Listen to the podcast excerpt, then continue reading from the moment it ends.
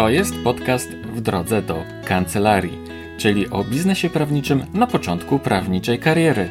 Ja nazywam się Rafał Chmielewski i w tym podcaście rozmawiam z doświadczonymi prawnikami, którzy niejedną wiosnę w todze mają już za sobą. Serdecznie Cię zapraszam. Nałóż słuchawki i w drogę. To jest 34 odcinek podcastu w drodze do kancelarii. Witam Cię serdecznie, mówi oczywiście jak zawsze Rafał Chmielewski. W tym podcaście, w dzisiejszym podcaście pada takie pytanie. Jak myślisz, co każdy prawnik powinien mieć? Jest to pytanie, które nie pada z moich ust, ale z ust mojego gościa. Zapraszam Cię na wyjątkowy wywiad z wyjątkową osobą, doświadczonym krakowskim adwokatem, panią mecenas Agnieszką Swaczyną. Obecnie pani mecenas prowadzi swoją kancelarię w centrum królewskiego miasta, zatrudniając kilka osób. Dziś jej kancelaria ma ugruntowaną pozycję i wciąż się rozwija. Tę stabilizację zawdzięcza swojej silnej marce, wypracowanej przez lata ciężkiej, mądrej i cierpliwej pracy, a także wierności pewnym określonym zasadom. Chociaż dzisiejsza kondycja kancelarii mojej rozmówczyni jest godna pozazdroszczenia, to nie zawsze tak było. Początki były trudne, jak w większości przypadków. Jednak mecenas Agnieszka Swarczyna zawsze dużą wagę przykładała do nauki, nie tylko w zakresie prawa, co jest przecież oczywiste, ale też starała się zwiększać swoje kompetencje biznesowe. Od początku swojej drogi zawodowej brała udział w szkoleniach i kursach związanych z rozwojem kancelarii prawnej i bardzo wcześnie zainwestowała swój czas w promocję kancelarii za pomocą dwóch prawniczych blogów. Z Agnieszką Swaczyną znamy się od wielu lat, niemal od samego początku powstania Weblex. Miałem przyjemność obserwowania dużej części drogi, jaką ma już za sobą. Dzisiaj, kiedy się spotykamy, choć bywa to, przyznaję, dosyć rzadko, są to spotkania, podczas których widzę spokojną, szczęśliwą i wesołą kobietę. I dla mnie osobiście są to zawsze spotkania bardzo, bardzo inspirujące. O czym rozmawiamy? O tym, co zwykle w podcaście w drodze do kancelarii, czyli o promocji kancelarii prawnej, o biznesie, o prawniczych blogach, o marce kancelarii i jak ją budować, o tym, co każdy prawnik powinien mieć. Pani mecenas opowiada także, jaką radę ma dla początkujących kancelarii i czego na tym etapie rozwoju należy unikać. Zapraszam Cię serdecznie do posłuchania naszej rozmowy. Dodam tylko, że podcast w drodze do kancelarii jest jak zawsze słonecznie wspierany przez słoneczny Weblex oraz Fundację Weblex. Panie i panowie, mecenas Agnieszka Swaczyna. Dzień dobry Agnieszko. Dzień dobry Rafale. Witam Cię w podcaście w drodze do kancelarii. Powiem Ci szczerze, że bardzo się cieszę, że się mogliśmy spotkać e, i że możemy chwilę porozmawiać. Ja się zawsze cieszę, jak się mogę z Tobą spotkać, chociaż zdarza nam się chyba rzadko dosyć. Rzadko? Jasna sprawa. E, tak jest po prostu. Taki, No, takie no jest życie. właśnie tak mówię. takie jest życie. E, słuchaj, takie pytania wstępne. Imię i nazwisko. Agnieszka Swaczyna, Tytuł zawodowy? adwokat. Od ilu lat I jesteś? muzyk instrumentalista. Dobrze, do tego jeszcze przejdziemy. Bo to też mam taki tytuł zawodowy. Naprawdę? Naprawdę. Naprawdę, skończyłam średnią szkołę i mam na świadectwie napisany tytuł zawodowy muzyk instrumentalista. Wow. No nie? No to witam w klubie, ale to wydaje mi się, że chyba lepiej grasz niż ja. Ja już nie gram. Bo grałaś na skrzypcach. Grałam na skrzypcach, skrzypce mam nadal pod łóżkiem zbunkrowane, że tak powiem, ale rzadko tam sięgam, dlatego że e, to, co wiem, co powinno być, a wychodzi z palców, jak się nie ćwiczy, to jest duży rozdźwięk i to nie sprawia przyjemności. No tak, ale to znaczy, że czasem wyciągasz. No czasem wyciągam, ale rzadko. Na święta. Najczęściej. Żeby zagrać kolędę. Najczęściej. tak jest. Dobrze, od ilu lat jesteś adwokatem? Ponad 15 na pewno. Mhm. A gdzie prowadzisz kancelarię? W Krakowie, ulica Starowiszna, 18 przez 5. Mhm. Kawa czy herbata? Zdecydowanie herbata. Jaka? Mm, byle nie owocowa. Każda inna. Okej. A kawa nie? Zdarza mi się, ale powiem szczerze, nigdy kawa na mnie nie, nie działała. Czasem ją wypiję do czegoś słodkiego, ale mogę żyć bez kawy, a bez herbaty jest mi trudno. Mhm. Okej. Ale wiesz, że kawa jest zdrowa. A ja nie mam nic przeciwko kawie, absolutnie. Dobra. Przygotowując się do spotkania z Tobą, trochę poczytałem też o Tobie, chociaż znamy się już tak, ale mimo wszystko musiałem zerknąć tu i tam, trochę poczytałem o Twoich blogach, ale też, że szczególnie biorąc, wziąłem w Google Twoje imię i nazwisko, wpisałem i pokazały mi się różne, różne rzeczy i natknąłem się gdzieś na takie słowa międzynarodowy adwokat. Powiesz coś więcej o tym, gdzie podróżujesz, gdzie jeździsz, w jakim mm. celu? Zacznę od celu. No jeżdżę na konferencje głównie. Pomijam wakacje, bo wtedy jeżdżę rzeczywiście bardzo dużo, y, ale to prywatnie. Mhm. ale, ale jeżdżę w, zawodowo jeżdżę na konferencje międzynarodowe dotyczące albo międzynarodowego, znaczy europejskiego właściwie prawa rodzinnego, y, albo ostatnio prawa spadkowego. międzynarodowy adwokat to, to, to może taki skrót, nie wiem czy w ogóle taki termin jest, y, zajmuje się po prostu prawem międzynarodowym europejskim E, kolizyjnym, to znaczy oczywiście zajmuję się prawem polskim na co dzień, natomiast jeżeli ktoś ma jakiś problem na styku innego państwa, no to jestem w stanie ustalić, gdzie jest jurysdykcja, w jakim państwie, jakie prawo jest właściwe. I jeżeli nie jest to y, sprawa, która ma się toczyć w Polsce, jestem też w stanie dzięki właśnie międzynarodowym konferencjom skierować klienta do odpowiedniej osoby. Czyli masz kontakty w różnych krajach? Singapur, Japonia, y, Stany Zjednoczone, to właściwie tak na, na szybko to jest to, co jestem w stanie sobie przypomnieć, gdzie są moi ludzie. E, gdzie najczęściej bywasz? Właśnie jak już jeździsz, to gdzie jeździsz najczęściej? Najczęściej jeżdżę do Niemiec, y, dlatego że tam ma siedzibę Europäische Rechtsakademii, która organizuje bardzo dobre konferencje i to zresztą są konferencje y, z, z różnych dziedzin prawa. Ja akurat nie wybieram te, które mnie interesują ale tam cyklicznie odbywają się y, właściwie chyba z każdej dziedziny prawa i zachęcam wszystkich do, do po prostu zerknięcia na, na stronę era.int i tam można się dowiedzieć, jakie są konferencje zorganizowane i kiedy. I, I, też ta organizacja y, jest, y, organizuje też czasem szkolenia. E, no i, i te szkolenia już są w różnych krajach. Mhm. Mhm. I dużo masz takich spraw międzynarodowych dzięki tym kontaktom? Myślę, że dość dużo. Zwłaszcza, że, że też i tych spraw międzynarodowych mam, mam dużo dzięki blogom, bo tam też piszę o jakichś tak, takich sytuacjach międzynarodowych y, i, i też inni prawnicy, którzy, którzy wiedzą, się nie zajmują takimi sprawami, wiedzą, że mogą do mnie wysłać klienta. I zdarzają się czasem historie. Kiedyś miałam y, taką dość śmieszną sytuację, kiedy, że w ciągu jednego dnia dobijali się do mnie dosłownie z dwóch kancelarii e, dobijały się osoby, prosząc, żebym bardzo pilnie przyjęła klientkę z Emiratów Arabskich. No i okazało się, że to ta sama osoba. Znaczy się zaczęłam mhm. pytać, czy to jest ta, bo z taką się już umówiłam i trudno mi było sobie wyobrazić, że akurat jednego dnia mam dwie klientki z Emiratów Arabskich, więc, więc dlatego mówię, że to dzięki blogom jestem rozpoznawana, jeżeli mogę tak powiedzieć, jako ten adwokat, który, który się takich spraw nie boi. No i, i tak to jest. Mhm. E, w przeszłości robiłaś mnóstwo rzeczy. E, w blogu Bez Prawa Ani Róż, który prowadzisz, napisałaś tak. Zanim zostałam adwokatem, skończyłam szkołę muzyczną, jestem skrzypkiem instrumentalistą, pracowałam w przedszkolu, teatrze, grałam na fortepianie i na kieliszkach oraz sprzedawałam kable na eksport w krakowskiej fabryce kabli. Do dzisiaj z sentymentem sprawdzam e, nadruki na kablach. Mhm. Tak jest. Ale ja tej pracy w, kabla, w kablu bardzo nie lubiłam. Musiałam dużo liczyć, ja nie umiem liczyć absolutnie. Podobno nie można się pomylić w Excelu. Jestem żywym dowodem, że można. Excel przy tobie wariuje. Excel po prostu przy mnie wymięka. Nie ma, na przy... mnie nie ma siły. przy mnie się nawet nie chce otworzyć. No dobrze, a powiedz mi, jak to jest z tą, z tą grą na kieliszkach? Oj, strasznie to lubię. Jak się gra na kieliszkach? Trzeba wypełnić kieliszek albo szklankę o cienkich, cienkich brzegach e, wodą różne. To można czasem na ulicy widać. W zależności od ilości tej wody, którą się, którą się tam wleje, jest dźwięk. Zamoczyć palec w tej wodzie. Można też poślinić, ale myślę, że bardziej higieniczny jest ten sposób. I po prostu się kręci palcem po brzegu kieliszka jeżeli się złapie dobry, że tak powiem, dobrą prędkość, to ten kieliszek bardzo ładny dźwięk wytwarza. Ta gra na kieliszkach mi się kiedyś bardzo przydała e, w Florencji. Jest akademia i tam jest cudowna misa miedziana z dużą ilością, szeroka misa z wodą i z dwoma takimi uszami. I tam jak przechodząc zobaczyłam, że jest instrukcja, że można na tym grać. A gra się tak, że się pociera te uszy i byłam jedyną osobą, której się udało wy, wy, wydobyć jakiś dźwięk z tego, więc myślę, że dlatego, że, że już grałam na kieliszkach.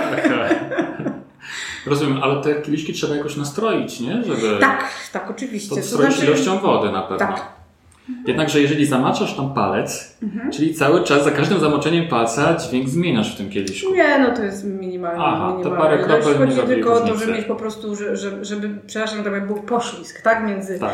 palcem a, a, a, a, brzegiem kieliszka. I to jest bardzo fajne. To nie jest takie proste, bo trzeba złapać, a jak już ktoś złapie, to, to spokojnie zagra na każdym kieliszku. Kieliszkiem, mhm. Kieliszek z wina też jest ok. z winem. Mhm. Każdy płyn jest ok.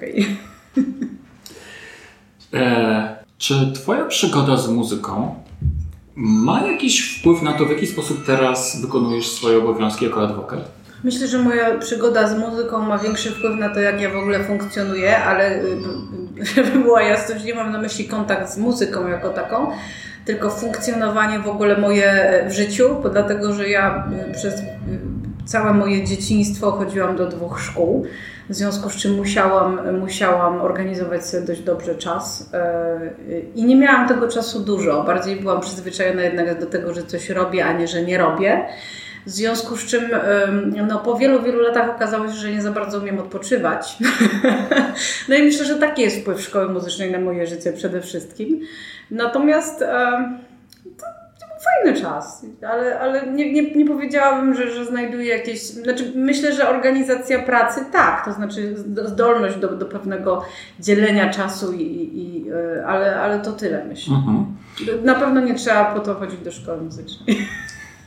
Ale wiesz, że psychologowie mówią, są zdania, że kształcenie muzyczne wpływa na rozwój mózgu jakichś tam obszarów, co potem mhm pomaga w prowadzeniu różnych, e, nie wiem, wykonywaniu różnych obowiązków. Znaczy, powiem tak, jak byłam na studiach i trafiłam na seminarium do profesora Wójcika, którego się wszyscy bali okrutnie, e, był fantastycznym cywilistą, to powiedział, że co mnie strasznie pocieszyło, bo, bo, gdzieś tam powiedział, że dobrymi prawnikami to są albo matematycy, albo muzycy. No matematyka już powiedziałam, jakie są moje zdolności i, i to po prostu dramat, zupełnie nie, nie, nie, nie, sprawdziłoby się. No ale ten muzyk, no to mnie tak właściwie ucieszyło niezmiernie, no i myślę, że sobie radzę, więc jeżeli tak, no to, to w tym sensie pomaga mi, ale nie potrafię tego zmierzyć, zbadać i, i zauważyć jakoś w codziennym życiu. Mhm. Nie wiem, czy wiesz, ale są kompozytorzy, dyrygenci, którzy właśnie też skończyli studia prawnicze. Nie wiem, ale prawo no. jest, to, to są to dobre studia. Nie powiem, że fajne, bo to, to są ciężkie studia, przynajmniej to, co ja pamiętam. Trudno mi powiedzieć, co jest mhm. teraz. Ale znaczy, nie powiem tak, jak, jak podsumowując, nie, nie, żałuję, że chodziłam do szkoły muzycznej, nie żałuję, że poszłam na studia prawnicze, chociaż to był taki z braku laku, takie studia. Mhm, mhm, Dobrze, a jaką epokę w muzyce lubisz najbardziej? Um, no Jan Sebastian Bach to jest mój ulubiony kompozytor, czyli Bach. Jak mnie tak mi zawahałam się, bo dawno nie była historia muzyki, to już no. dawno za mną. Jan Sebastian Bach, y, niezmiernie uporządkowana muzyka, y, taka, no to, to, to, mhm. jest, to, to, to jest coś, coś mojego. Polifonia, fugi i tak dalej. Tak jest, tak. Skonstruowane według szczegółowych zasad. Wszystko, znaczy, jak już powiedziałam w naszej wcześniejszej prywatnej rozmowie, ja mam germańską duszę, bardzo lubię porządek i w muzyce Jana Sebastiana Bacha ten porządek jest widoczny. Okej. Okay. Agnieszko, pracujesz od świtu do nocy, czy ty tylko Nie. takie wrażenie? Znaczy pracuję dużo więcej niż bym chciała pracować, na pewno. I faktycznie jest trochę tak, że ja przychodzę zanim przyjdą moi pracownicy do pracy i wychodzę już po nich.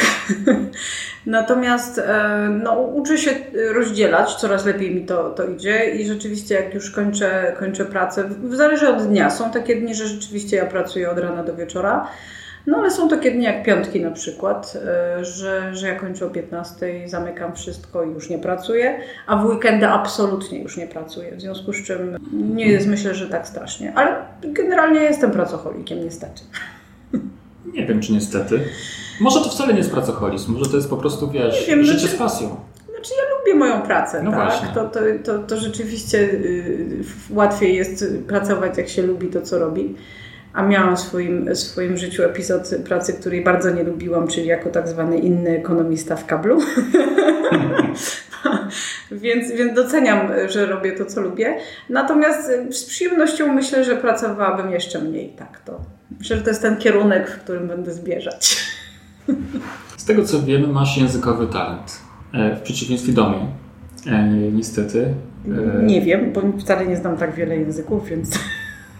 ale, ale masz łatwość przyswajania. No, ale no dobra, to, to jest no tylko okay, taka moja opinia.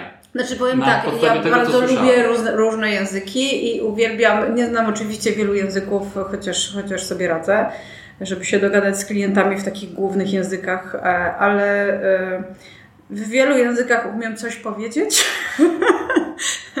tudzież zaśpiewać piosenkę w jakimś języku i mnie to strasznie bawi. Mhm, mhm.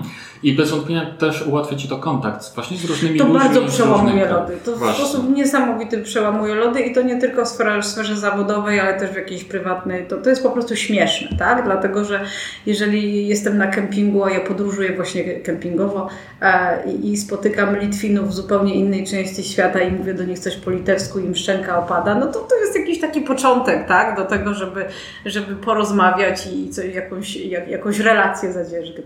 No właśnie, no ale to potem rozmawiacie po angielsku, czy w jakimś innym znaczy, języku? Później, znaczy z Litwinami to najczęściej po polsku, bo Litwini często Aha. mówią po polsku. Ale to w zależności od tego, jaki jest język wspólny znany, tak? Okay. Ale rzeczywiście początek jest w jakimś języku, którego ja nie znam, ale umiem coś powiedzieć, tak? A potem już, już leci. No właśnie, bo pamiętam tę historię. tak, wiem, że chcesz, żebym ją opowiedziała. No dobrze, Bardzo historia... jeszcze raz posłuchasz. Historia jest e, dla mnie sympatyczna. Byłam na, konfer- na szkoleniu, przepraszam, właśnie organizowanym przez RF w Wilnie i obcokrajowców, czyli nie, nie Litwinów, były trzy osoby, ja, Niemka i Włoch ale do, e, na takiej kolacji konferencyjnej, szkoleniowej e, siadłam akurat nie, jak się okazało, tylko z Litwinami. Siłą rzeczy byłam lekko wykluczona z, z konwersacji, a ponieważ mi się to nie podobało, to w szybkim tempie nauczyłam się od kolegi siedzącego obok um, zdania po litewsku, co ty powiesz niemożliwe. To jest zdanie, um, które uwielbiam, bo ono pasuje do każdej konwersacji. Cokolwiek by ktoś nie powiedział, zawsze pasuje, co ty powiesz niemożliwe. Mhm. A, i to jest zdanie, które mi towarzyszy jeszcze z czasów licealnych, bo pierwsze zdanie y, nauczyłam się po, po łotewsku, Litewski był dosyć zbliżony, więc szybciutko się nauczyłam i jak powiedziałam, e, udając, że wsłuchuję się w konwersację katusaka i nemanoma, to po prostu wszystkich zatkało, zaczęli mi tłumaczyć po litewsku, ja dostałam ataku śmiechu i od tego momentu konwersacja już poszła po angielsku. Wszyscy żeśmy się zaprzyjaźnili, co więcej wykładowcy z, tej, z tego szkolenia przychodzili do naszego stolika, bo był najweselszym stolikiem po prostu, więc to jest fajne, to jest, to jest przyjemne. No, no. Ale właśnie widzisz, właśnie stąd, stąd e, wnoszę, nie? że ty masz taką łatwość, wiesz, że, że musisz, znaczy, możesz z tymi ludźmi po prostu też nie masz żadnych takich, takich wiesz, nie, barier nie masz. Nie? Ja się uwielbiam wygłupiać. E, dwa, e, mam dobre ucho muzyczne. Trzy, mam chyba tak zbudowany aparat głosowy, że nie mam trudności w wydobywaniu z siebie różnych dziwnych dźwięków, tak? W związku z czym rzeczywiście mnie to bawi. No, no tak, to, tak to wygląda. Zmieńmy trochę temat. Na smutniejszy. no nie wiem, zobaczymy. Jak promujesz swoją kancelarię? No, to ci się podliżę. Głównie przez blogi. No. Rzeczywiście, blogi to jest, to jest taki, taki, taki tunel y, naj, największy. No, jestem też na Facebooku. Jestem na Instagramie, aczkolwiek nie mam przekonania do tego medium jako promowania y, kancelarii. No, no i to jest to. A drugi kanał, kanał no to jest tak, tak zwana e, reklama szeptana, czyli, czyli rzeczywiście no, po tylu latach pracy to, to, to mam dużo bardzo klientów z polecenia. No i to, to tak to wygląda. No, posłuchaj, a powiedz mi, Agnieszko, co według Ciebie e, prawnik powinien robić, e, żeby ci klienci z polecenia przychodzili? Bo mhm. Wiesz, bo wie, e, w wielu przypadkach jest tak, że e, prawnicy mówią, że właśnie nie przychodzą do nich w ogóle klienci z polecenia. Więc gdzieś tutaj znaczy, muszą Ja, ja już mam bardzo robić. dużo klientów z polecenia. No właśnie. I, I mam klientów powracających po latach Mam też czasem klientów, którzy z polecenia moich przeciwników procesowych, co jest, co jest strasznie fajne. Aha. Zdarzyło mi się już kilkakrotnie. E, to znaczy, ja bym to tak krótko określiła, trzeba pracować na swoją markę. Wydaje mi się, że. E, znaczy, ja się stosuję do swoich zasad. Staram się uczciwie wykonywać swój zawód. E, i rzetelnie informować klientów o tym, co myślę. Ja jestem bardzo bezpośrednia w rozmowie i moja własna siostra, jak z nią kiedyś zaczęłam rozmawiać, powiedziała, że jeżeli ja tak z klientami rozmawiam, to mnie winszuje.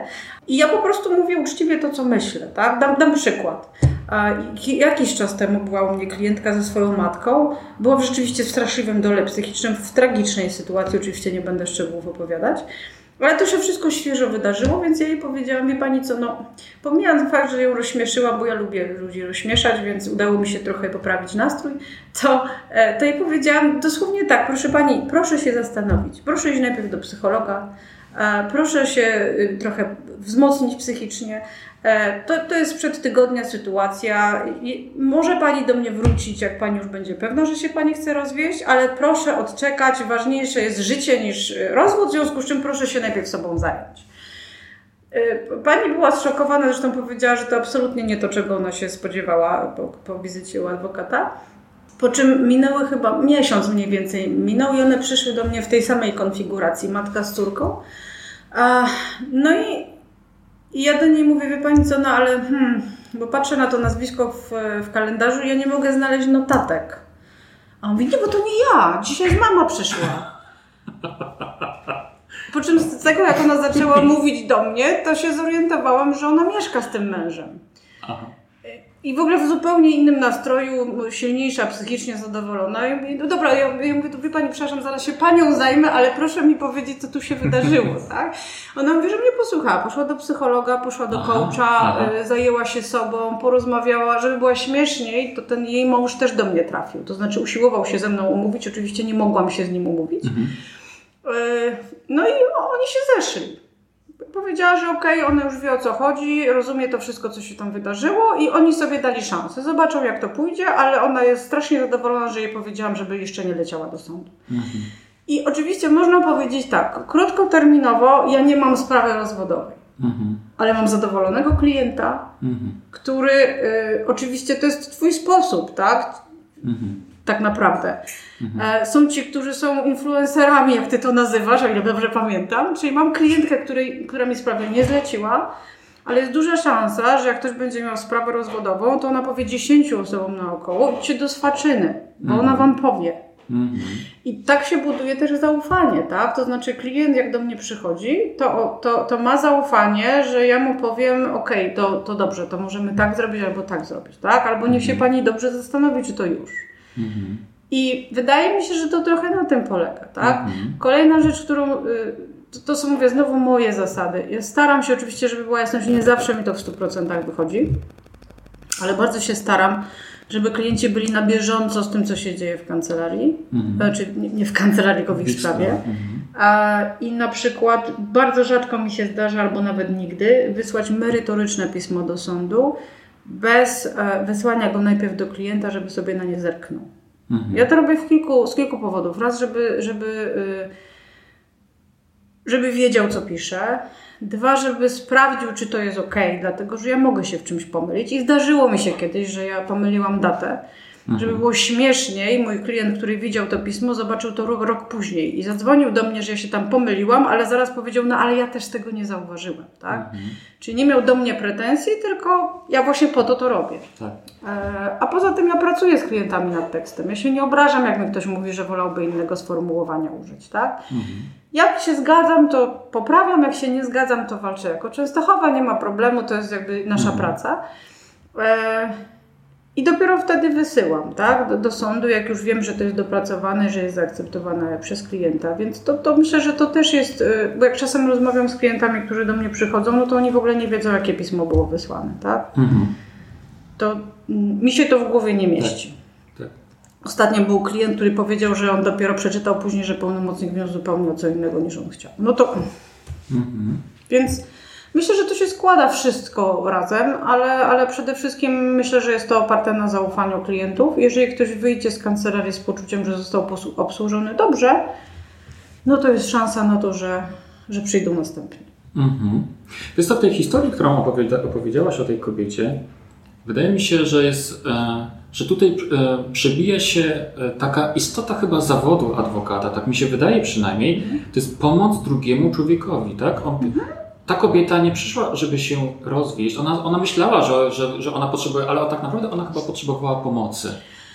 Znaczy, ja myślę, że to jest trochę tak, że e, ja tak w ogóle to ja chciałam iść na psychologię. Nigdy tam nie, nie doszłam nawet, nawet nie starałam się dojść. E, z różnych względów, nieważne, w każdym razie trafiłam na prawo. E, I znalazłam sobie taką działkę, m, która jest bardzo blisko psychologii, dlatego że ludzie przychodzą z problemami. I e, i oczywiście, że przychodzą tu ludzie, którzy mają jakąś koncepcję, bo nie muszą się rozwieść, ale ze mną się wcale nie zawsze rozwodzą, żeby było jasność, bo to nie jest jakiś jednostkowy przypadek. Mi się tak nieraz zdarza, że, że, że mówię komuś, ok, najpierw proszę to załatwić, tam to załatwić tak. i przyjść do mnie, tak? E, I żeby była jasność, w większości przychodzą do mnie. To, znaczy ja się trochę też i nie boję tego, że jeżeli klient ode mnie wróci i nie podpisze mi pełnomocnictwa, to nie, to nie wróci. To znaczy ja wychodzę z założenia, że jeżeli ma ma, mam go złapać, żeby mi coś podpisał, a on za chwilę ma być niezadowolony z tego, no to po co mi taki klient? To, to jest tak naprawdę kłopot. W związku z czym nie staram się złapać i, i oczywiście no, to też trzeba powiedzieć sobie jasno, no, ja prowadzę firmę, muszę mieć pieniądze, tak? w związku z czym dla mnie jest interes w tym, żeby prowadzić sprawę. Natomiast wychodzę z założenia, że, że ten cel krótkoterminowy, że ja kogoś złapię, przeprowadzę mu sprawę, niekoniecznie taką, jak on chce czy potrzebuje, ale ja na tym zarobię, no to efekt jest taki później, znaczy ja nie mówię, że, że zawsze tylko w takim przypadku, ale, ale często jest tak, że ten klient wyjdzie, jest niezadowolony, ma poczucie, że został y, no, oszukany w tym sensie, że naciągnięty na pieniądze, na sprawę, y, a w gruncie rzeczy to nie o to chodziło, a mógłby inaczej, y, no i mhm. tak jest jak jest. Tak? W związku z mhm. czym wydaje mi się, że ten cel długoterminowy, czyli wyrobienie sobie marki, mhm. Co jeszcze rozumiem pod pojęciem wyrobienia sobie marki? No, ja czytam każde pismo, które wychodzi z kancelarii. Mhm. I y, u mnie zasada jest taka, że pismo ma być krótkie. Ja nie piszę 12, 15, 20 stron pisma. To jest dramat, jak coś takiego do mnie trafia. Wszyscy moi aplikanci na początek mają szok kulturowy, y, bo ja mówię, ok, no niby dobrze, ale proszę to skrócić o połowę. Tak? Y, i, I z tego, co widzę, to też zdarza mi się, że mnie sędziowie polecają, bo są zadowoleni, że mają do przeczytania dwie, trzy strony i wiedzą o co chodzi, a nie 20 stron, z których nic nie wiadomo. Mm -hmm. Więc to też jest jakiś taki element, myślę, budowania marki. Mm -hmm. I jeszcze co warto, myślę, podkreślić, to to, że to, to budowanie marki, bo to też zestawiłaś z tym pojęciem celu krótkoterminowego, że mhm. to budowanie marki trwa w czasie. Nie? A to jest bardzo długoterminowe. Tego mhm. nie da się zrobić szybko, po prostu trzeba się uzbroić w cierpliwość Absolutnie i być konsekwentnym. Absolutnie się tego nie da zrobić e, szybko. E, I, I, trzeba, tak jak powiedziałeś, być konsekwentnym, czyli trzymać się pewnych zasad, tak? tak? E, I generalnie powiem szczerze, że, że to czasem jest sympatyczne, jeżeli ktoś, ktoś się czuje dobrze potraktowany i na przykład, nie wiem, ja dostaję na, na święta, mam takiego klienta, gdzie już od kilku lat Dostaję od niego życzenia na, na święta, dość obszerne opisanie, co się wydarzyło w jego życiu i dziecka, bo akurat nie wygrałam mu konwencję haską lata temu i dziecko wróciło mhm. do Niemiec. I ja generalnie jakbym zbierała to, bo oczywiście to gdzieś jest tam w poczcie, no to bym miała zdjęcia mojego syna, mojego klienta przez x lat, tak? Mhm. Jak rośnie, jak... To jest strasznie sympatyczne, muszę powiedzieć. Tak? Mhm. mhm. Dobrze, porozmawiamy o blogach w takim razie. Prowadzisz dwa prawnicze blogi. Jedne z, najta- z najstarszych blogów prawniczych w Polsce. Aż mnie podsumowałeś, dobra. Najstarsze, ale jeden z najlepszych też. Mm-hmm, Dodajmy, nie? Bo to, że najstarszy to jeszcze nic, mm-hmm, tak? Mm-hmm, jasne, jasne. E, blog o rozwodzie i separacji oraz drugi blog to jest blog bez prawa ani rusz. Dlaczego zdecydowałaś, kiedy, dlaczego kiedyś podjęłaś tę decyzję, wtedy kiedy jeszcze o blogach to tylko, to nawet to się poetom nie śniło, a ty stwierdziłaś, że będziesz prowadziła blog. Dlaczego No dobra, no to powiem tak, to z rozpaczy było. no. E, ja prowadziłam, ja prowadzę w ogóle kancelarię, jak mnie pamięć nie myli, od 2003 roku. E, I moje początki były straszliwie marne, dlatego że nie miałam klientów, e, miałam strasznie niskie stawki i strasznie mi było ciężko się jakokolwiek utrzymać. E, I doszłam do takiego etapu, że właściwie stwierdziłam, że nie wiem, ja jeszcze rok, może dwa, jak nie to zamknę ten biznes, bo ja już mam tego dosyć po prostu. E, I trafiłam e, na szkolenie, mm, żeby było śmieszniej, dla radców prawnych, tak to było reklamowane. Stwierdziłam, co tam radca prawny, nie radca prawny, to będzie się nie różni. I to było szkolenie z marketingu. W Warszawie, już nie pamiętam osoby, która, znaczy nazwiska osoby, która to prowadziła. E, I to było po prostu jak otwarcie okna na świat. Wcześniej nikt, nikt, nikt nas nie uczył marketingu, nie było o. żadnych takich, e, no, no, na studiach oczywiście nie. E, tak. Przecież tak. ja jeszcze zaczynałam kancelarię w czasach, kiedy to się kotłowały tłumy w poczekalniach u adwokatów i to adwokat był ten, który dyktuje, czy przyjmie, czy nie przyjmie. W związku z czym zaczynałam w takich czasach, teraz to oczywiście zupełnie inaczej wygląda. E, I rzeczywiście te, to szkolenie z marketingu otworzyło mi oczy, że jednak ma się jakiś wpływ w ogóle na to, co się robi i, i, i jak ta kancelaria funkcjonuje. I tak naprawdę znalazłam Twojego bloga e, o blogach w internecie i sobie pomyślałam, ok, no to e, na tej fali szkolenia z marketingu stwierdziłam, dobra, no to jest jakiś sposób.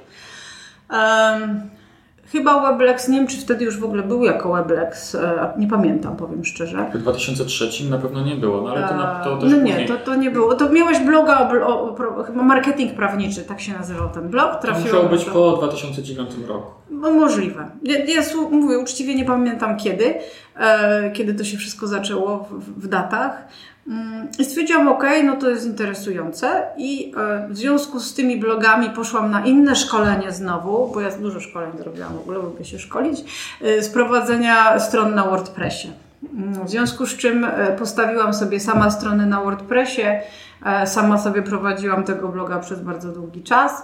E, no a potem się, jakby ty się też rozwinąłeś, potem miałeś w ofercie też prowadzenie blogów od strony technicznej i pamiętam, że się zdecydowałam w końcu na to, ja z Knera Krakowska, e, zdecydowałam się na to, jak już pamiętam, że mi się jakaś tragedia zdarzyła na, na blogu kompletna techniczna, nie mogłam sobie z tym poradzić, e, ty mi wtedy bardzo pomogłeś, stwierdziłam, nie, nie, no to to jest ten moment, kiedy trzeba przyjść do ciebie, przekazać te wszystkie kwestie techniczne dla, dla osoby, która, która się będzie tym zajmować, ja będę miała czas na zupełnie inne rzeczy.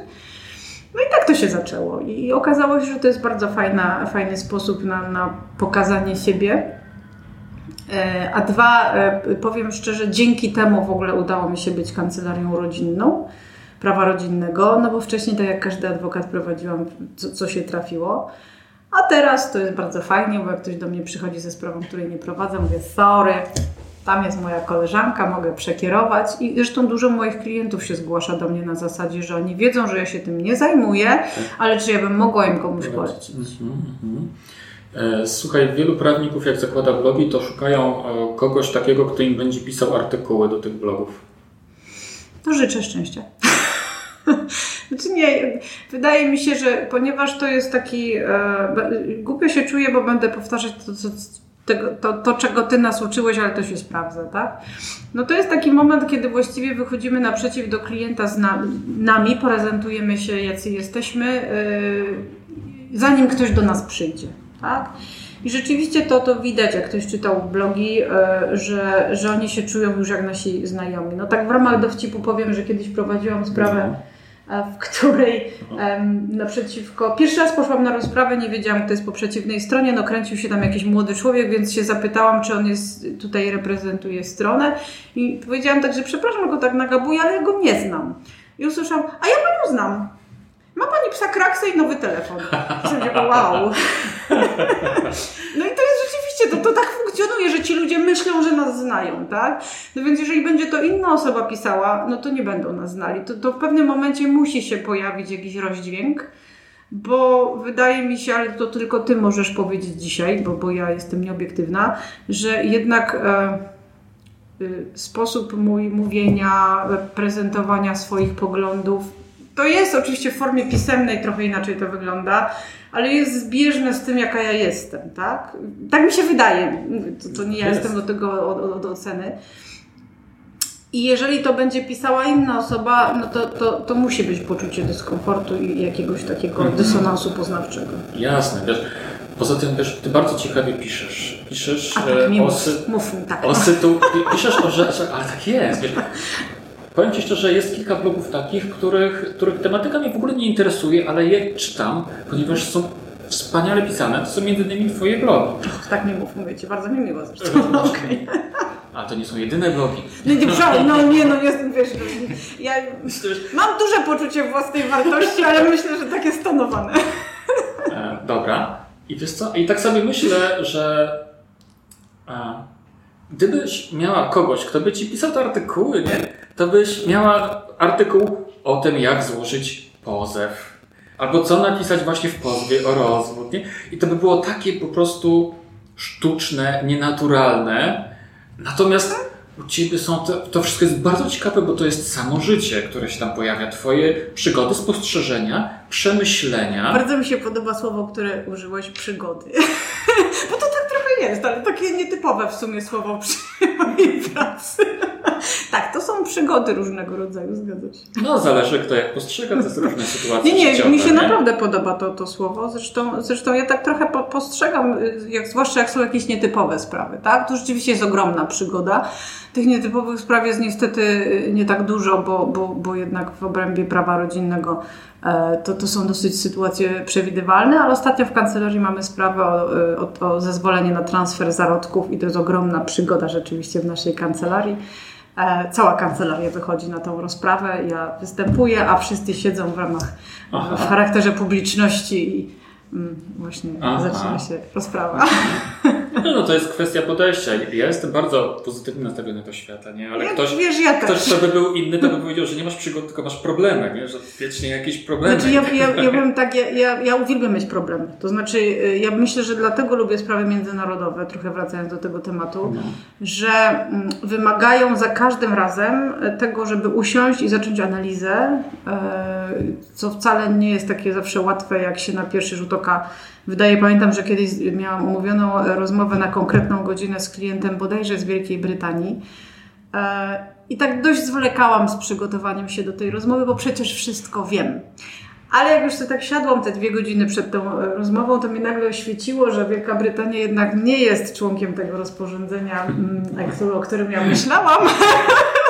I miałam takie dwie godziny intensywnego poszukiwania, e, co, kto do czego przystąpił, a jeżeli nie przystąpił, to co innego obowiązuje. Ja, ja to bardzo lubię. Tak, to, to, jest, to jest rzeczywiście coś, co lubię, więc jeżeli są nietypowe sprawy, to jestem przeszczęśliwa. Jak są typowe, ok, ja to lubię, ale to już nie daje tyle radości. Mm -hmm, mm -hmm. Jak często piszesz w swoich blogach? To jest strasznie trudne pytanie, dlatego że ja generalnie y, starałam się i tak mam to trochę wdrukowane w głowie, że co dwa tygodnie na każdym blogu, czyli właściwie co tydzień piszę, ale mam takie y, okresy, kiedy ja bardzo długo w ogóle nic nie pisałam. Mhm. Z różnych powodów, ale trochę też i czasowych. Teraz staram się wrócić trochę do tego rytmu. Aczkolwiek też mam sobie taką zgodę, żeby pisać raz na miesiąc na każdym blogu, więc jeszcze zobaczymy, jak to się, jak to się rozwinie. W każdym razie staram się jednak pisać regularnie. Mhm. A jakie miałaś dotąd problemy w prowadzeniu blogów? Mm, czas. No, to każdy. każdy to, jest, no. to jest jeden problem. Dwa, e, był taki czas rzeczywiście trudny w moim życiu, gdzie miałam przerwę od wielu różnych rzeczy i o tym nie będę mówić. Mhm. Natomiast, e, natomiast e, też takim problemem to są pomysły na, na artykuły, dlatego że jak sam zauważyłeś, jak długo prowadzę bloga, jednego i drugiego. I był taki moment, kiedy sobie myślałam, Boże, o czym jeszcze mam pisać? Właściwie o wszystkim pisałam, tak? Oczywiście tak nie jest i, i jak teraz zaczynają do mnie przy, wracać różne pomysły, i tylko, no mówię, to jest też kwestia czasu. E, przy czym skłamałabym, że to jest... E, że ten brak czasu jest, e, wynika z tego, że ja, jeżeli ja sobie założę, że odpoczywam, to wtedy nie piszę blogów, bo jednak to jest element mojej pracy.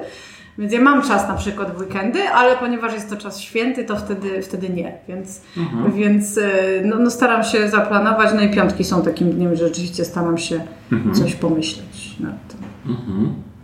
Pewnie tego nie wiesz, ale jak prowadzę szkolenia dla mm, prawników, którzy dołączają do naszej grupy i będą prowadzili swoje blogi, to pokazuję również przykład jednego z Twoich artykułów. To bardzo mi miło, a który? Pierwszy raz u adwokata. O, okej. Okay. No okej, okay, tak. To, znaczy to jest taki... Dlaczego napisałaś ten artykuł? Wiesz, te, szczerze mówiąc, nie do końca pamiętam, co tam pisałam, ale y, wydaje mi się, że, że było to na kanwie wizyty jakiegoś klienta, który powiedział, że jest pierwszy raz u adwokata i on nie wiedział, co, co, co przynieść, jak się ma przygotować. I tak sobie pomyślałam, okej, okay, no to, to może faktycznie będzie to jakiś taki, jeżeli ktoś to przeczyta, no to będzie to jakaś taka pomoc tak. w, w, wizycie, bo rzeczywiście ludzie to przeżywają, tak? tak? To jest inaczej niż jak się idzie pierwszy raz do lekarza, bo z lekarzem jesteśmy obyci od tak. dzieciństwa. Tak jest. niezależnie od choroby, bo czasem chorujemy na coś pierwszy raz, ale jednak lekarz jest, jest bardziej oswojony. E, no i myślę, że z tego to, to wynikało. No, wiesz, to jest tak, bardzo... No. Tak, mów, mów. Znaczy w ramach dowcipu przyszło mi do głowy pomysł na nowy artykuł y, to pod tytułem Od czego zacząć. Tak, tak? Bo to jest takie to jest jakby standard. Nie, nie, od, od czego, czego zacząć, bo, okay. bo, to wychodzi, wygląda tak, że przychodzi klient, siada przede mną przy biurku, patrzy się na mnie, jest prze, generalnie zestresowany najczęściej y, i mówi, no nie wiem od czego zacząć. Ja strasznie lubię to pytanie, już mam opracowaną odpowiedź, ja mówię zawsze, proszę Pani, proszę Pana, od czegokolwiek, to potem pójdzie, a jak mi czegoś będzie brakowało, to się dopytam. W związku z czym, ale to, to jest takie jak mantra. Tak. Od, od czego zacząć? Tak, tak, tak. Jest to, ale e, też, też dla tych osób, które będą nas słuchać, to jest taka wskazówka, żebyśmy też właśnie w tych swoich blogach pisali o tym, właśnie jak się zachować u adwokata, tak? albo jak się skontaktować w ogóle z no. adwokatem. Bo Trzeba wziąć pod uwagę to, że ludzie to po prostu czytają, nie? I te, to znaczy, te, ja powiedziałam, no. przepraszam, że wchodzę w słowo, to jest mój strasznie brzydki zwyczaj i nie potrafię go wyplenić. Wchodzenie w słowo. Wchodzenie w słowo, tak.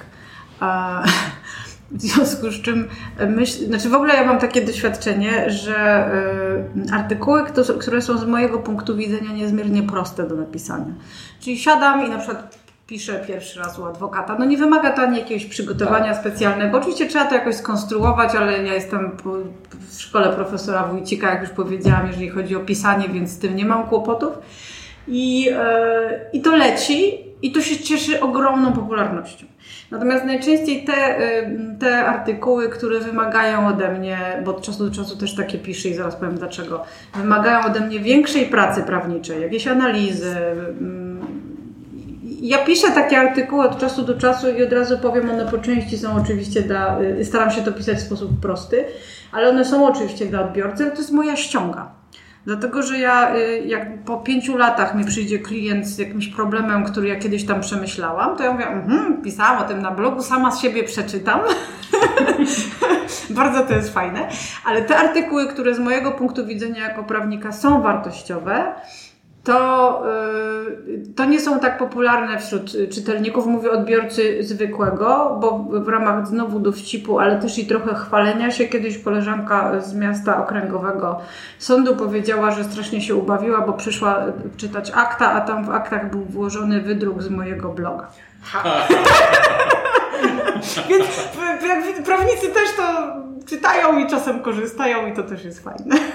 No, ale wiesz co, no, ludzie tacy czytelnicy, którzy nie są prawnikami, oni po prostu tych treści takich merytorycznych... Tak, im jest ciężko. Jest ciężko, a w związku z tym e, te artykuły, one się po prostu tak dobrze nie pozycjonują, jak te, które są właśnie, wiesz, takie emocjonalne. Tak, aczkolwiek powiem szczerze, ja je tak mieszam, chociaż to nie jest jakiś e, e, zamierzony zabieg, to w zależności od tego, co mi do głowy przyjdzie.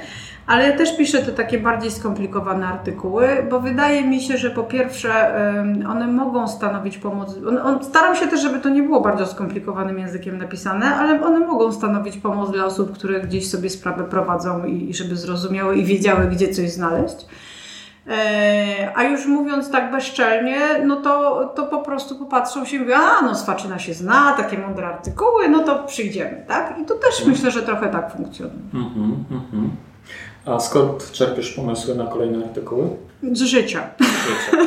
Po prostu. Po prostu. No takie są najlepsze tematy. Znaczy z życia, bo, bo ktoś do mnie przyszedł, ale też, yy, też dlatego, że, że jakiś problem mnie interesuje. Tak? Jeżeli natrafię w jakiejś sprawie problem prawny, który. Mam teraz taki na tapecie, który od bardzo dawna chcę coś napisać i nie mogę, bo wymaga właśnie, żeby usiąść i trochę poszperać i trochę po, poanalizować.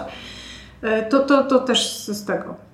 Aczkolwiek staram się też wystrzegać, bo, um, bo mnie oczywiście różne rzeczy interesują, ale staram się już bardzo sfokusować na tych tematach, które, które, mnie, które jakby są tematem blogu, bloga, bo miałam kiedyś na samym początku blogowania to nieszczęście, że stwierdziłam, że ojej, jaki fajny temat, służebność przesyłu.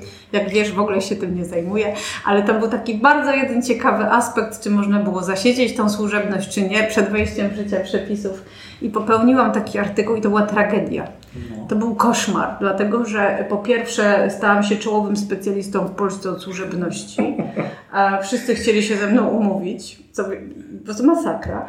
No. A już szczytem było to, jak kiedyś pan z Warszawy, jego nazwiska nawet nie pamiętam, ale tego oczywiście nie powiedziała, e, organizował szkolenie ze służebności przesyłu, bo to był taki modny temat i mnie nagabywał telefonicznie kilka razy dziennie i w końcu doszedł do tego, że on mi odda taki temat, nawet jakby mi się podobało, że już jest osoba, która chce się tym zająć, ale on mi odda ten temat, żebym ja przyjechała. Potem sobie wygooglałam tego człowieka, który miał prowadzić ten temat, bo mi powiedział i się okazało, że to jest facet, który się zajmuje od lat służebnością przesyłu, w ogóle jest specjalistą z tego zakresu, a on chciał wziąć mnie. Oczywiście nie zgodziłam się. Absolutnie. Y, no a potem tak rakiem wycofywałam po, po kolei te różne artykuły, bo też byłam specjalistką od hodowli psów rasowych, bo też mi się gdzieś tam coś mi szczeliło do głowy, wchodziła ustawa o ochronie zwierząt, zwierzęta mnie interesują, więc szczeliłam, no to się zaczęło, więc zaczęłam, zaczęłam wycofywać te, te, te głupie artykuły. One były fajne, ale, ale niestety no, to, to była katastrofa. Powiedz Agnieszko, jaką masz radę dla początkujących prawników? O matko. No. to znaczy, e, nie wiem. Powiem szczerze, to jest tak, że e, ja już stara jestem. Mam 45 lat, e, znaczy świetnie się czuję i uważam, że to jest fajny wiek, ale jako adwokat już wchodzę tak w strefę cienia. Jestem starsza raczej niż młodsza. I powiem szczerze, nie mam jakichś specjalnych rad, dlatego że jak ja zaczynałam, to warunki były kompletnie inne.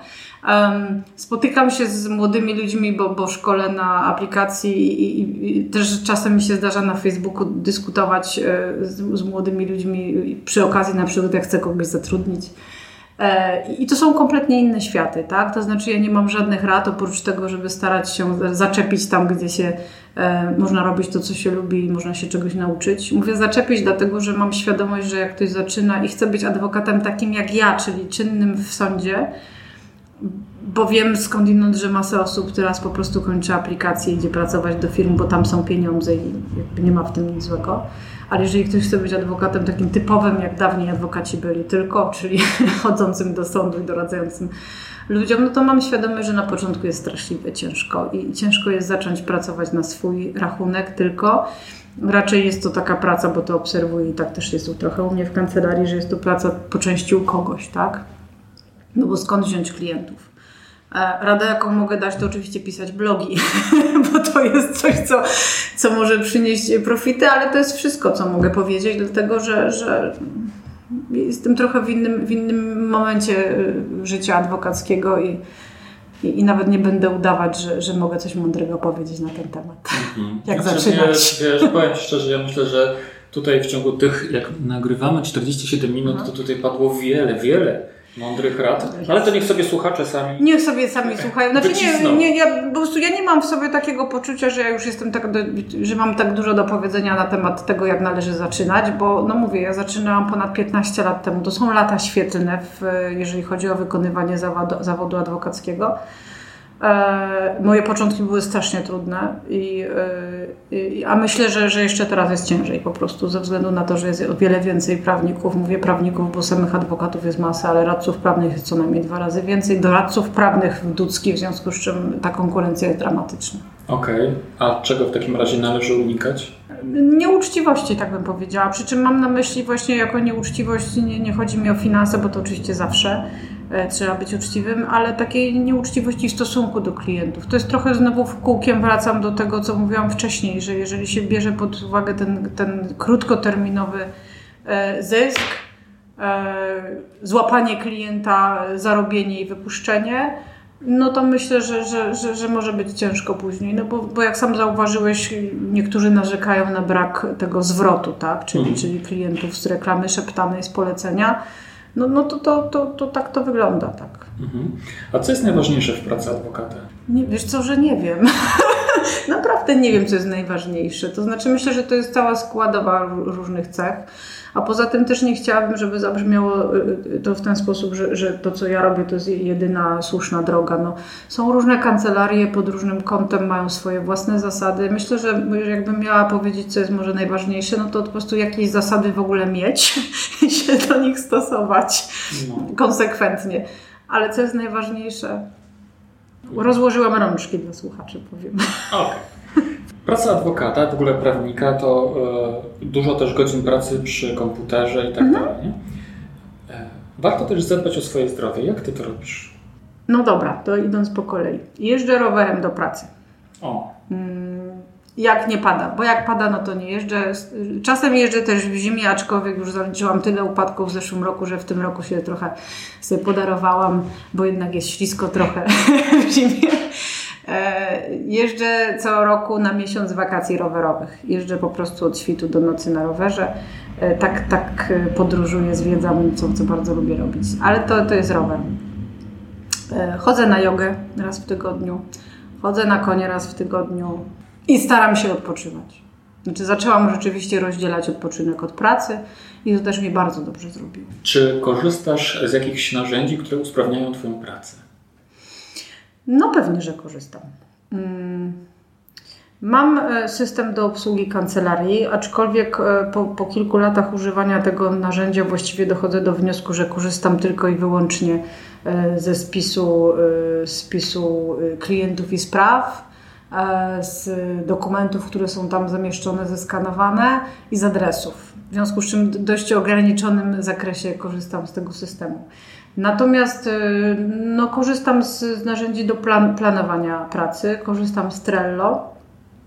I Trello mają wszyscy pracownicy zainstalowani i ja tam po prostu przydzielam zadania. Mogłabym to robić przez ten system prawny, ale on jest uciążliwy trochę, więc robię to przez Trello, jest to wygodne. E, był taki czas, że korzystałam z Nozbi. E, teraz jakoś rzadziej to robię. Przeszłam na system zeszytowo-notatkowy. mam y, zeszyt, w którym mam wszystko i jakby tam ktoś zerknął, to są kwadraciki z nazwiskami. Ja sobie uwielbiam odhaczać, że już coś zrobiłam. E, był taki moment, że się fascynowałam to się nazywa myślenie wizualne e, i troszkę na takim prymitywnym poziomie wprowadziłam to w moim zeszycie, więc też z tego. No i to jest chyba wszystko. No, korzystam oczywiście z poczty mailowej yy, też w, w, sensie takiej pracy w kancelarii yy, z aplikantami. A co według Ciebie każdy prawnik powinien przeczytać? No dobra, pierwsze głupie, głupie skojarzenie kodeks, tak? um, no ale takie wiesz, poza, poza prawnicze. To trudno mi na to, na to pytanie odpowiedzieć, bo oczywiście czytałam różne książki polecone przez Ciebie, e, nie wszystkie na pewno. E, nie, nie, chcę, żeby zabrzmiało to, że się podlizuje, ale uważam, że pamiętnik adwokata jest dobrą pozycją dla, dla każdego adwokata, dlatego że rzeczywiście jest skierowany do, do e, do, do prawników, myślę, że zwłaszcza, zwłaszcza młodych. I zresztą egzemplarz, który dostałam od ciebie, przeszedł przez kancelarię. Aha. Musiałam później szukać, żeby mi ktoś oddał, gdzie to jest. Tutaj mogłem przywieźć ze sobą chociaż jeden.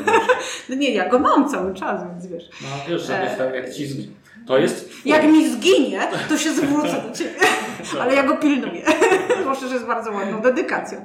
Więc, więc myślę, że jakbym nie miała tak szukać, przepraszam, że tak powiem trochę na siłę, no to bym powiedziała, że, że to, bo, bo to jest coś, coś fajnego do, do, do tego, żeby trochę mieć szersze, szerszą perspektywę prowadzenia kancelarii. Natomiast ja wbrew pozorom wcale tak dużo nie czytam. E, znaczy nie wiem, czy wbrew pozorom tak sobie powiedziałam, no nie wiem, jakie są pozory, ale, e, ale tak bardzo dużo nie czytam. E, jak już coś czytam, to staram się, żeby to były książki beletrystyczne. Znaczy te czytam, nie że jak już czytam, ale te czytam. Natomiast myślę, że to jest, znaczy ja bardzo dużo rzeczy czytam różnych w internecie, tak? Czyli nie na zasadzie książki, tylko właśnie albo czyjś blog. Dość dużo był taki okres, bo mi teraz przeszło generalnie, mm, ale, ale był taki okres, że, że rzeczywiście dużo czytałam o, o zarządzaniu kancelarią Niestety to jest taki temat, który do mnie wraca i pewnie będzie, będzie musiał, no ale to czekam na, na, na szkolenie, które mi kiedyś przeleciało koło mhm. nosa, y, zagraniczne znów, na temat zarządzania kancelarią. Więc, więc e, no myślę, że, że inaczej bym powiedziała. Trochę wracam do pytania, co, co każdy prawnik powinien, nie wiem, nie, inaczej to zadałeś, ale bym trochę zmieniła to pytanie, co każdy prawnik powinien mieć. Ciekawość.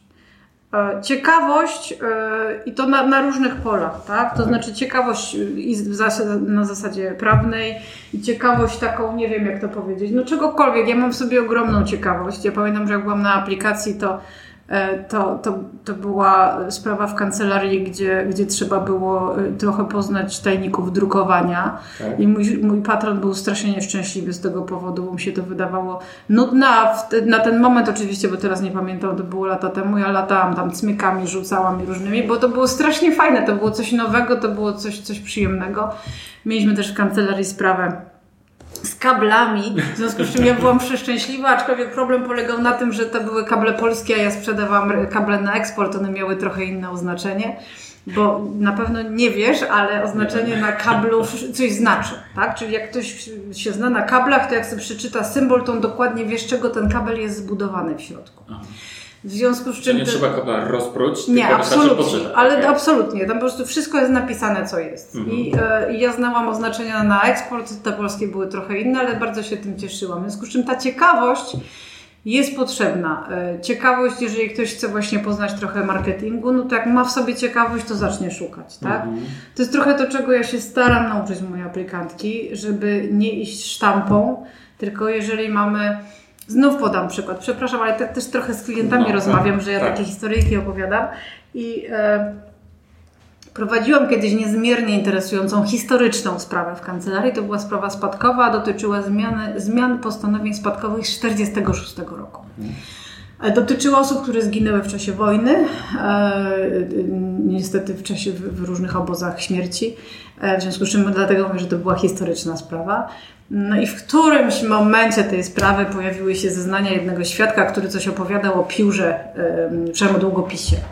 A mm, Tinten Kuli się ten, do dzisiaj pamiętam oczywiście, ten długopis się nazywał Tinten Kuli i to jeszcze było przed II wojną światową, w związku z czym e, zarzucono mojemu świadkowi, że to absolutne kłamstwo, ponieważ długopis to jest Dzięki temu wiem, powstał dla lotników RAF-u, ponieważ zamarzały pióra, trzeba było coś innego wymyślić, stąd powstał długopis. No, no i strasznie mi to nie dawało spokoju. Oczywiście to, było, to była dziesiąta kategoria odśnieżania w tej sprawie, ale ja tak mam po prostu. Nie, nie mogłam sobie tego, że niemożliwe, że jeżeli facet mówił o Tinten Kuli, to coś musi być. Ile ja się naszukałam w no. tym internecie, ale znalazłam. Więc to było taki pro, właściwie coś pomiędzy piórem a długopisem no. firmy Waterman. Rzeczywiście było Tintenkuri przed Ach, znalazłam. I, I, to trochę tak wygląda, tak? Mi się wydaje, że jak ktoś ma w sobie ciekawość, to jest w stanie trochę wyjść mhm. ponad. Przepraszam, nie, nie chcę, żeby to zabrzmiało, że ja uważam, że ponad. Uważam, że jestem dobrym rzemieślnikiem i to jest ok, to jest dobra nazwa. Natomiast e, jak nie masz sobie ciekawości, no to bierzesz sprawę i robisz ją jak zwykle. No i okej, okay, można też tak. Mhm. A powiedz Agnieszko, jakie masz marzenia? Wiesz co, ja nie mam specjalnych marzeń, mi się wydaje. To znaczy, to, to nie jest tak, że jestem u Boga w marzenia y, i strasznie mi się żyje. Mi się dobrze żyje, dlatego że ja właściwie mam duże poczucie spokoju, że, że mam, mam to, co chcę, tak? Mam fajną rodzinę, spędzam wakacje tak, jak lubię, y, nie jeżdżę do trzygwiazdkowych czy pięciogwiazdkowych kurortów i nie widzę w tym nic złego, żeby była jasność. Mm, ale po prostu wsiadam na rower załadowany sakwami i jadę w teren, y, śpię w namiocie, w namiocie i, i, i strasznie to jest fajne. Właściwie wiesz co, ja nie mam jakichś takich marzeń, że, że coś bym chciała mieć. To chyba nie. E... Znaczy myślę, że może jakbym już miała strasznie szukać jakichś marzeń, a to tak trochę na siłę, y, to, to żebym miała kancelarię bardziej opanowaną, ale to jest niemożliwe, dlatego że ja pracuję w trybie SOR-u. U mnie jest SOR. Jak już mi się wydaje, że, że opanowałam sytuację, to wpadają pięć, nie wiem, niech będzie dwie sprawy emergency, zwłaszcza, że prowadzę konwencję haskie, w związku z czym to są rzeczywiście sprawy w trybie emergency i wtedy się wszystko rzuca i się, i się biegnie tam. E, więc jak już jakoś się już pogodziłam z tym, że ja tego soru nie, nie wykluczę z mojego życia zawodowego. Mm, ale to, to jedyne co, żebym trochę mniej pracowała jeszcze. Bardzo Ci dziękuję za rozmowę. Bardzo mi było miło. Mi również. Dziękuję